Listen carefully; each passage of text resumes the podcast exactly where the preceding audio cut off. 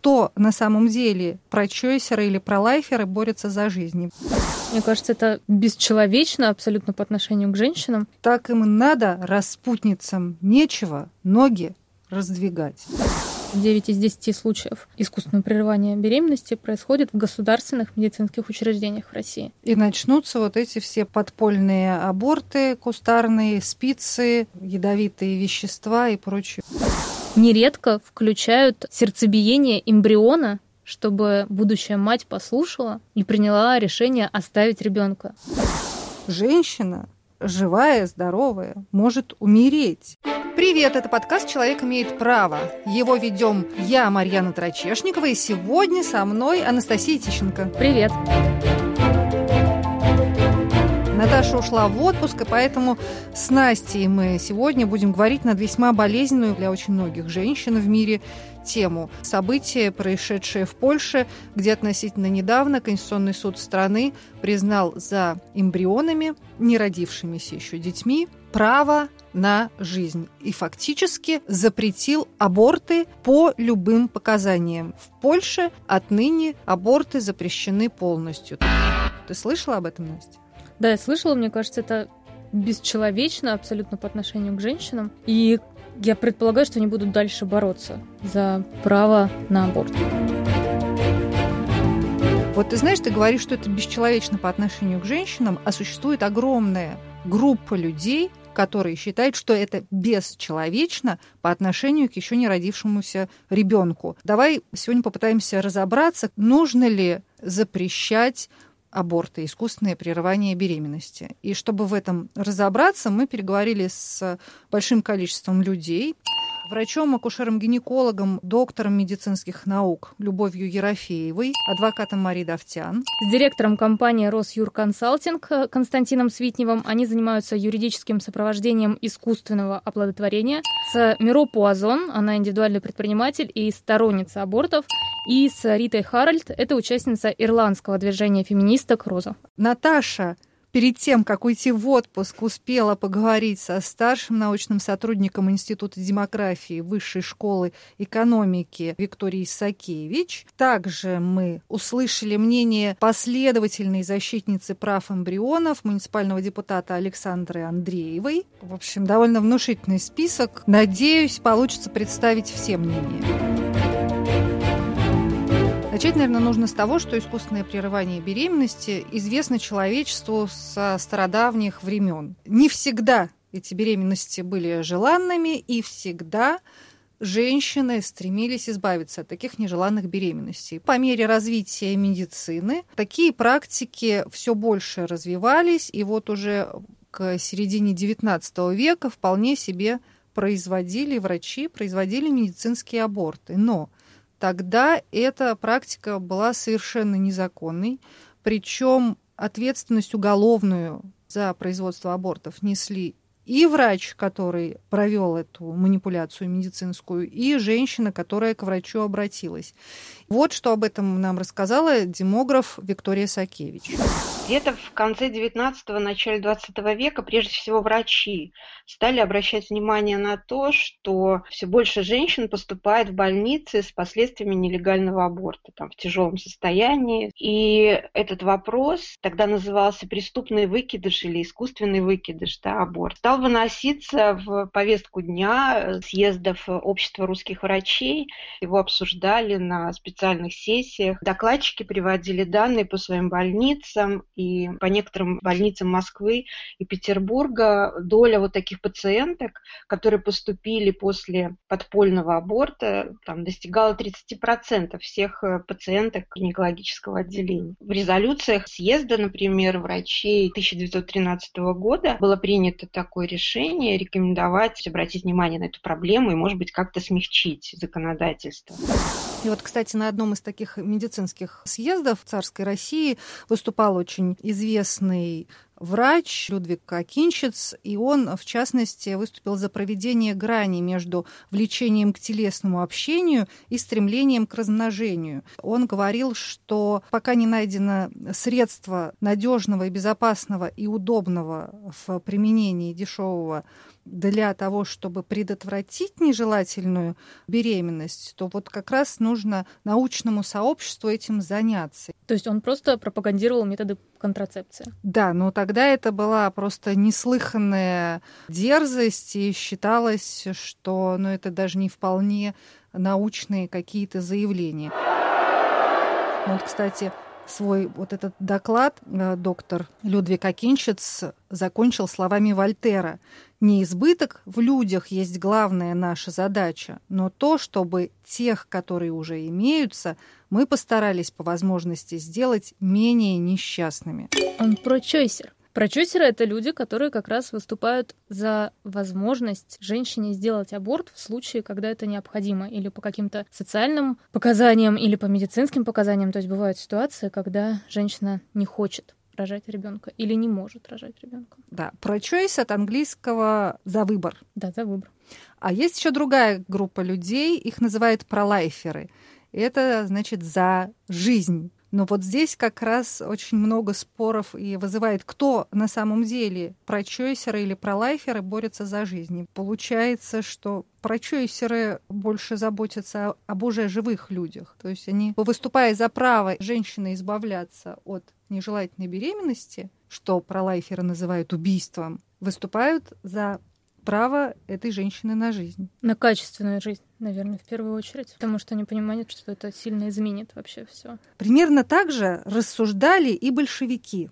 Потому что после революции 1917 года, в ноябре 1920 года, буквально 18 ноября, Россия первой в мире приняла решение о легализации искусственного прерывания беременности. Вот ровно сто лет назад, считай, Россия сказала, да, женщина вправе избавляться от нежелательного эмбриона. Вот что по этому поводу говорит Виктория Сакевич. Законодательство везде запрещало эту практику, поэтому вот новая власть, которая заботится о благе народа, о простых людях. Она не может идти по пути буржуазных государств, которые все запрещают, да, и женщины там вот бедные делают нелегальные аборты, а мы вот разрешим, мы предоставим право женщине самой решать вопрос о материнстве. Конечно, к концу 20-х годов число абортов в Москве и Ленинграде сравнялось с числом родов. Власти, наверное, были в шоке совершенно от такой картинки. Тем не менее, рождаемость в России по-прежнему еще оставалась достаточно высокой до начала 30-х годов. Затем она снижалась и выросла смертность. Демографы это объясняют в том числе тем, что происходило в стране. Был голод, красный террор, репрессии, и рождаемость снижалась естественным совершенно образом. Число абортов при этом не слишком выросло в сравнении с 20-ми годами 20 века, но в 1936 году руководство страны перепугалось, они поняли, что нужно где-то брать человеческие ресурсы и ввели запрет на искусственный аборт. Но люди к ситуации приноровились, и тогда просто расцвели буйным цветом подпольные абортарии. При этом прирост рождаемости, по сведениям демографов, был совершенно незначительным. В 1955 году врачи в СССР и руководство страны обратили внимание на катастрофическую материнскую смертность. Умирало до двух тысяч женщин в год в городах. Статистики по деревням не было. В результате вот этих подпольных абортов или там провокаций самостоятельных каких-то выкидышей. И тогда, в 1955 году, в СССР вновь вернули женщинам право пользоваться безнаказанно услугами врачей для производства медицинского аборта. Ты говорила о том, что обратили внимание власти перед тем, как снова разрешить а, делать аборты в России, тогда еще в Советском Союзе, что стало умирать большое количество женщин. Это была одна из причин борьбы за право на аборт женщин в Ирландии, потому что было несколько ужасных кейсов, когда молодые девушки даже умирали, потому что или беременность протекала как-то неправильно, или они были жертвой изнасилования, и они просто им психологически было настолько плохо, что они готовы были пойти на самоубийство, лишь бы не рожать детей. Но в Ирландии до 2013 года, то есть еще 7 лет назад, аборты были полностью запрещены. Но правительство разрешило женщинам выезжать из страны и делать аборты, например, в Англии. И этому предшествовала история, которая называется «Дело X», потому что имя девушки не раскрывается. О ней расскажет Рита Харальд, это участница ирландского движения феминисток Роза. Самый серьезный вызов запрету на аборты был в 1992 году. Это так называемое дело X, история очень молодой девочки, которую изнасиловали. Она хотела поехать в Англию, чтобы сделать аборт. Ее родители даже связались с полицией, сказали, мы собираемся помочь своей дочери. Должны ли мы предоставить вам какие-то доказательства, что это действительно было изнасилование, чтобы она поехала в Англию? Полиция ответила, нет, вы не имеете на это права. И они поставили девочке запрет на выезд из страны. Тогда началась огромная волна протеста. Люди говорили, отпустите ее, позвольте ей уехать потому что страна была похожа на тюрьму для жертв изнасилования, которые забеременели вопреки своему желанию и не могут выехать из Ирландии, чтобы сделать аборт. Тогда под давлением общественности Верховный суд и правительство были вынуждены легализовать поездки за границу для аборта и предоставить гражданам право на получение информации об абортах. Вообще это чудовищно. А если нет денег на то, чтобы уехать за границу? А если пандемия, и ты не можешь уехать за границу? Ну, тогда остаются, вероятно, вот те самые бабушкины способы. Абсолютно небезопасные для женщины. И подпольные аборты. И вот что, например, об этом говорит врач Любовь Ерофеева.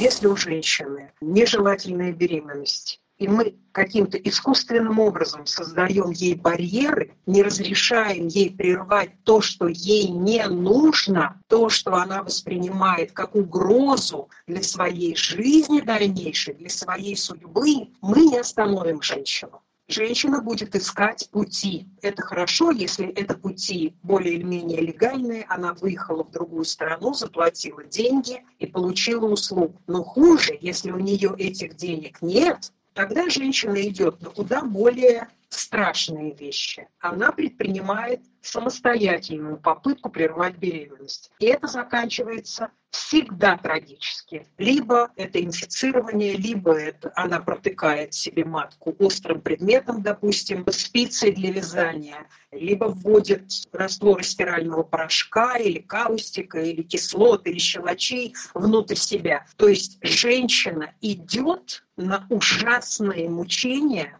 только для того, чтобы прервать нежелательную беременность. С какой целью устанавливать эти барьеры? Чтобы потешить свое религиозное самолюбие, чтобы сказать ей, как она обязана жить? Ты жертвой изнасилования, будь у тебя патология плода, которая несовместима ни с твоей жизнью, ни с жизнью ребенка. В Ирландии были запрещены аборты.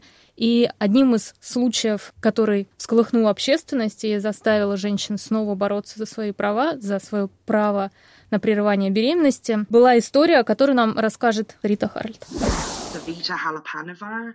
У Савиты Халапандавар начался выкидыш, то есть она уже теряла своего ребенка, скажем так, естественным путем. Она очень плохо себя чувствовала, но врачи отказывались сделать ей аборт. Они говорили, что все еще слышит сердцебиение и не могут прервать жизнь эмбриона, ведь согласно Конституции это противозаконно. К сожалению, врачи дали девушке умереть. Этот случай привлек внимание общественности, люди были поражены.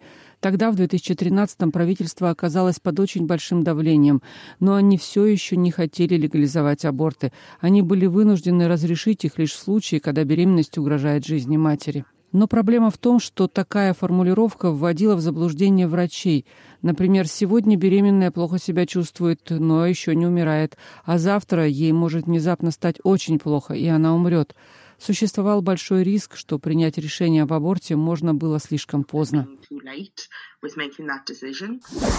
То есть то, от чего Ирландия еле-еле ушла в 2013 году после волны общественного недовольства, протестов и смертей, я так предполагаю, десятков, а то и сотен смертей женщин, да. к этому сейчас пришли поляки.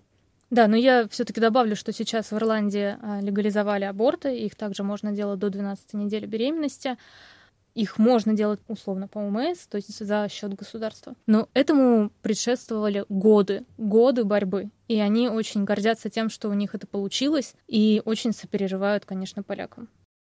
Достаточно продвинутым считается российское законодательство в этом плане, хотя вокруг него в последние лет 15 точно идет какая-то невероятная борьба вот тех самых пролайферов и прочойсеров. Одни продолжая настаивать на том, что аборт – это узаконенное убийство, требуют запрета производства абортов. Другие говорят, что тело женщины – это ее дело, и что она вправе выбирать сама, когда и кого ей рожать. Ну вот, в частности, что об этом говорит Александра Андреева.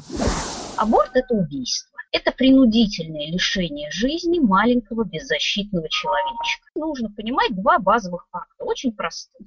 Базовый факт первый. Человек появляется в момент оплодотворения яйцеклетки. И второй базовый факт, который надо понимать, человек имеет право на жизнь. Вот с этого момента, с того момента, как в животе женщины, ну либо в пробирке, это не принципиально, завершился процесс формирования новой клетки, сформировалась зигота, сформировалась первая клетка нового человека, появился человек.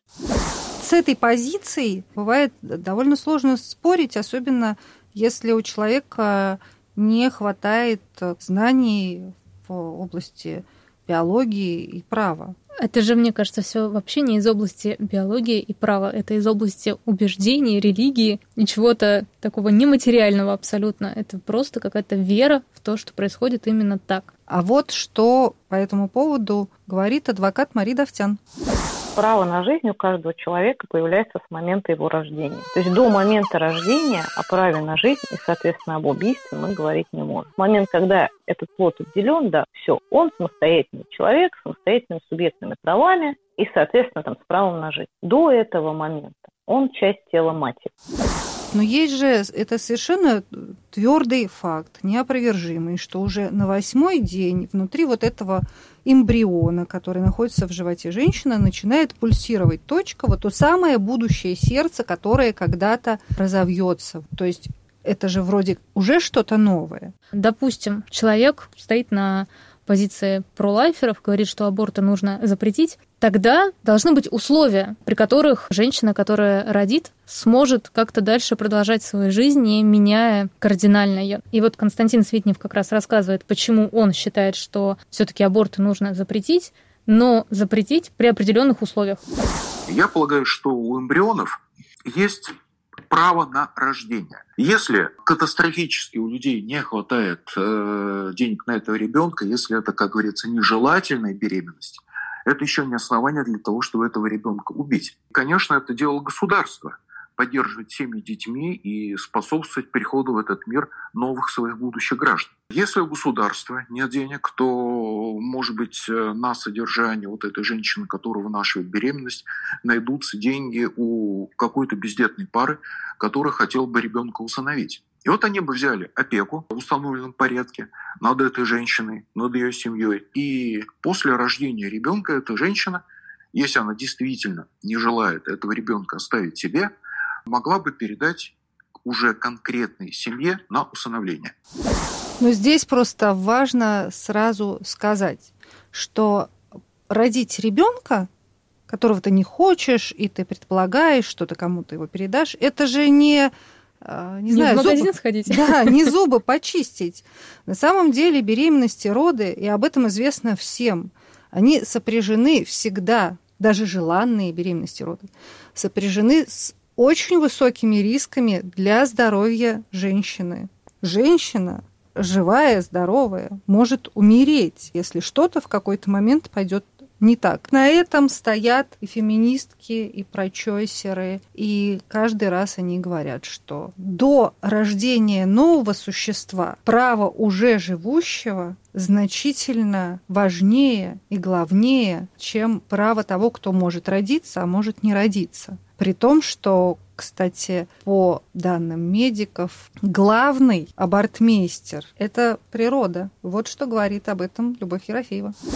До 60% оплодотворенных яйцеклеток природа из организма женщин выталкивает в том или ином сроке. Огромное число прерываний беременности на таких сроках несколько дней, пара недель, которые женщина даже не чувствует, не регистрирует, потому что у нее еще не было даже задержки менструации, чтобы она могла предположить, что она беременна. Сама природа, получается, делает большое количество абортов. Почему же мы лишаем женщину право решать, становиться ей матерью или нет. Согласно Конституции, материнство у нас добровольное. Это не обязанность, а это желание женщины. На самом деле, мне кажется, вот на этой почве возникает огромное количество спекулятивных данных, потому что, насколько я знаю, в России в официальную статистику по искусственному прерыванию беременности входят также выкидыши. И часто их количество достигает чуть ли не 50%. То есть, условно, когда... У женщины случился выкидыш, она попала в больницу. В больницу записывают как искусственное прерывание беременности. Тем не менее, несмотря на позицию людей, которые выступают за сохранение за женщиной права выбирать, да, рожать или не рожать того ребенка, которым она забеременела, всерьез задумаешься, ну там же действительно какая-то жизнь, человек, вот это грех, судьба, это же бродит в голове любого человека. Бродит, и самое ужасное, мне кажется, в этой истории, когда на женщину в этом абсолютно нестабильном эмоциональном состоянии начинают давить врачи. Нередко включают сердцебиение эмбриона чтобы будущая мать послушала и приняла решение оставить ребенка. Ну, вообще в России это даже предписано всякими приказами Министерства здравоохранения, что обязательно нужно до производства аборта переговорить с психологом, послушать сердце, и э, в некоторых регионах еще и какого-то священника привлекают э, ко всей этой истории. Да, привлекают священника и дают почитать дневник нерожденного ребенка. Я Мне считаю, кажется, что это пытка. Да, это мешает принять какое-то решение не эмоциональное, а просто взвешенное. Миро Пуазон сделала аборт и она рассказывает о своем опусе. Вообще ни разу не жалела, то есть меня пугали тем, что вот я никогда не смогу иметь детей, вот э, будет очень плохо морально, очень больно физически, это прямо все катастрофа, это все полное вранье.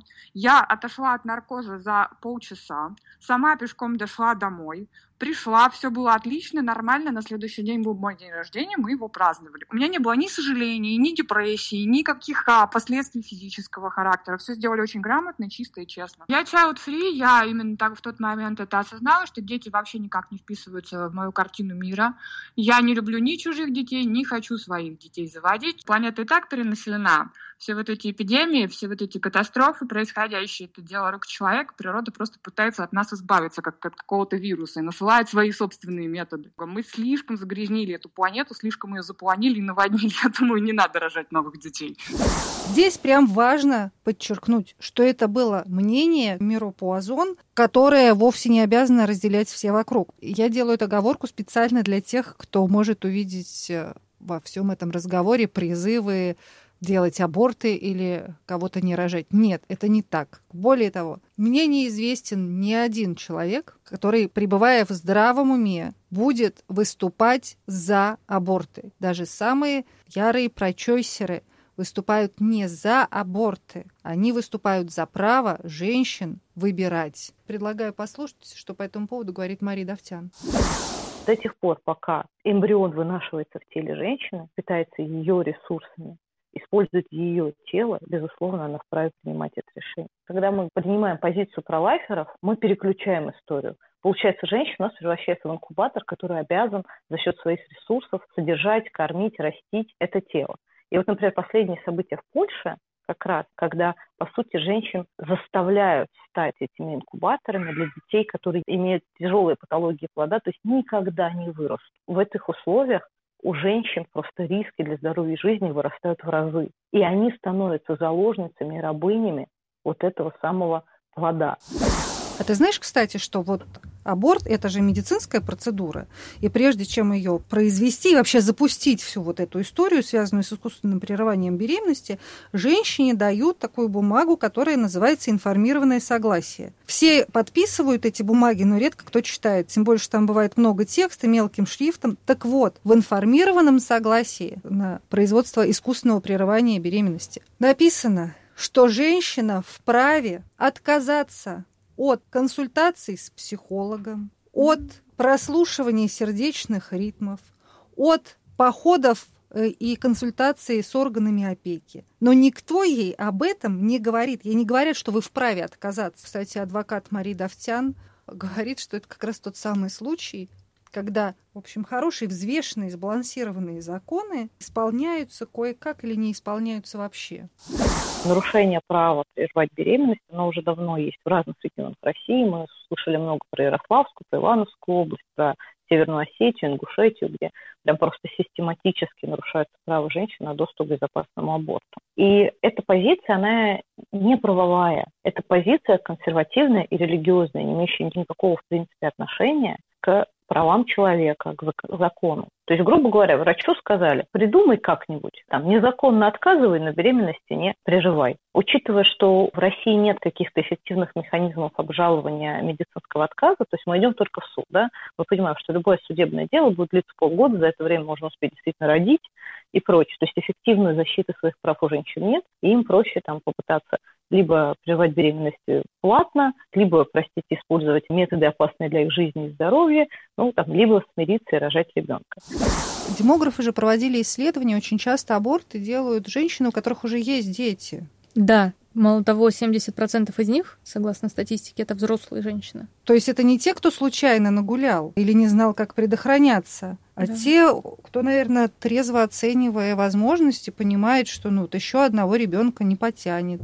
Да, не потянет. И здесь очень важно, что 9 из 10 случаев искусственного прерывания беременности происходит в государственных медицинских учреждениях в России. То есть у женщин нет денег на то, чтобы пойти и сделать аборт где-нибудь в коммерческой организации. Там это стоит от 7 до 20 тысяч рублей вместе со всеми анализами. Я посмотрела цены, ну, в зависимости от региона, конечно. То есть если запретить аборты по ОМС, которые сейчас у нас включены, у женщин просто не будет финансовой возможности делать аборты в каких-то клиниках коммерческих. И начнутся вот эти все подпольные аборты, кустарные, спицы, ядовитые вещества и прочее, прочее. Да, это то, о чем предупреждают феминистки в Ирландии.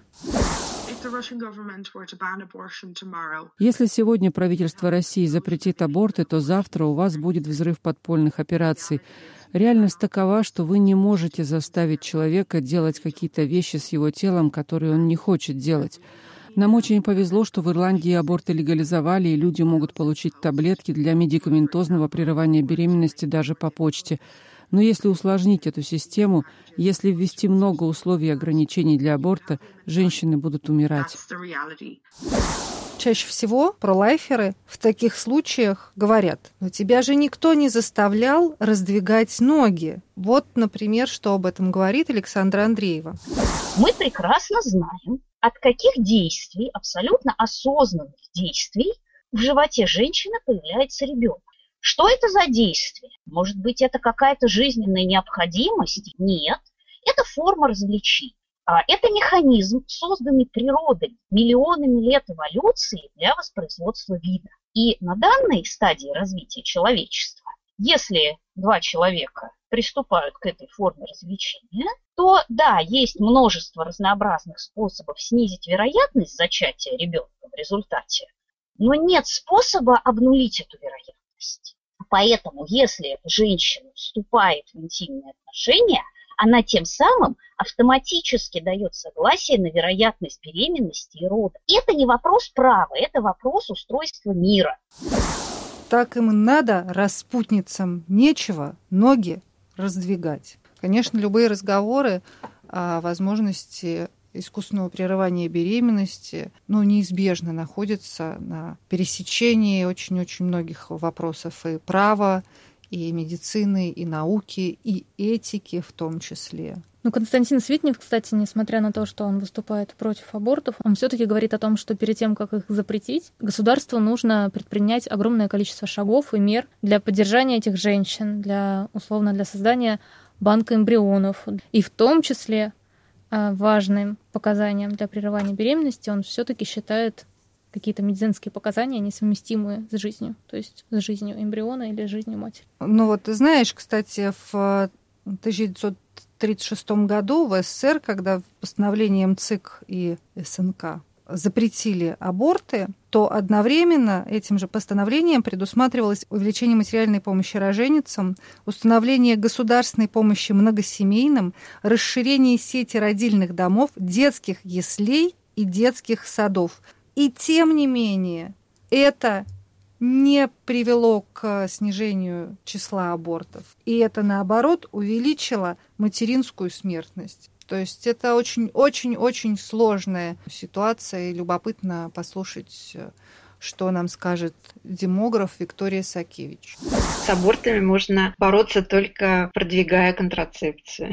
Другого пути нет. Из-за того, что снижается детская смертность, младенческая смертность, и все больше детей выживает, отпала необходимость много рожать женщин. Уже несколько десятилетий при всех опросах семьи говорят, что они хотят двоих детей. Ну, я считаю, что нет таких рычагов, которые бы позволили сильно повысить рождаемость, чтобы вернулась массовая многодетность. Это невозможно никакими щедрыми вливаниями, ну и тем более не запретом аборта. Законодательство об аборте, оно влияет только на безопасность аборта, а на уровень рождаемости не влияет никак. Скажи, Настя, у тебя по результатам всех этих наших с тобой обсуждений и рассуждений Сложилось какое-то мнение? Нужны запреты или не нужны? Я считаю, что просто не, не должно быть каких-то крайних позиций и оголтелых запретов. То есть то, что сделали в Польше, это чересчур. Запретить аборты при любых обстоятельствах, это приведет к тому, о чем а, говорили наши спикеры. И в любом случае не дай бог никому оказаться перед этим выбором. Это был подкаст «Человек имеет право». Сегодня его для вас свели я, Марьяна Трайчешникова. И я, Анастасия Тищенко. Наш подкаст можно слушать на сайте Радио Свобода, а также на основных платформах для подкастов Apple Music, Google Play, Яндекс.Музыка, Castbox, Spotify, SoundCloud и многих других. Подписывайтесь на нас и ставьте лайки.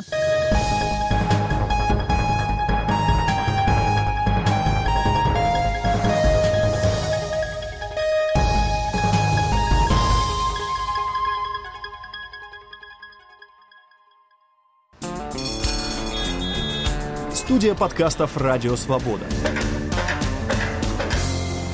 Игорь Померанцев, Елена Фанайлова, Александр Генис, Артемий Троицкий. Блестящие имена русской журналистики всегда с тобой. Слушай подкасты «Радио Свобода» в iTunes, на Google Podcasts, Яндекс Music, в CastBox и Spotify. Просто надень наушники. Подкасты «Радио Свобода».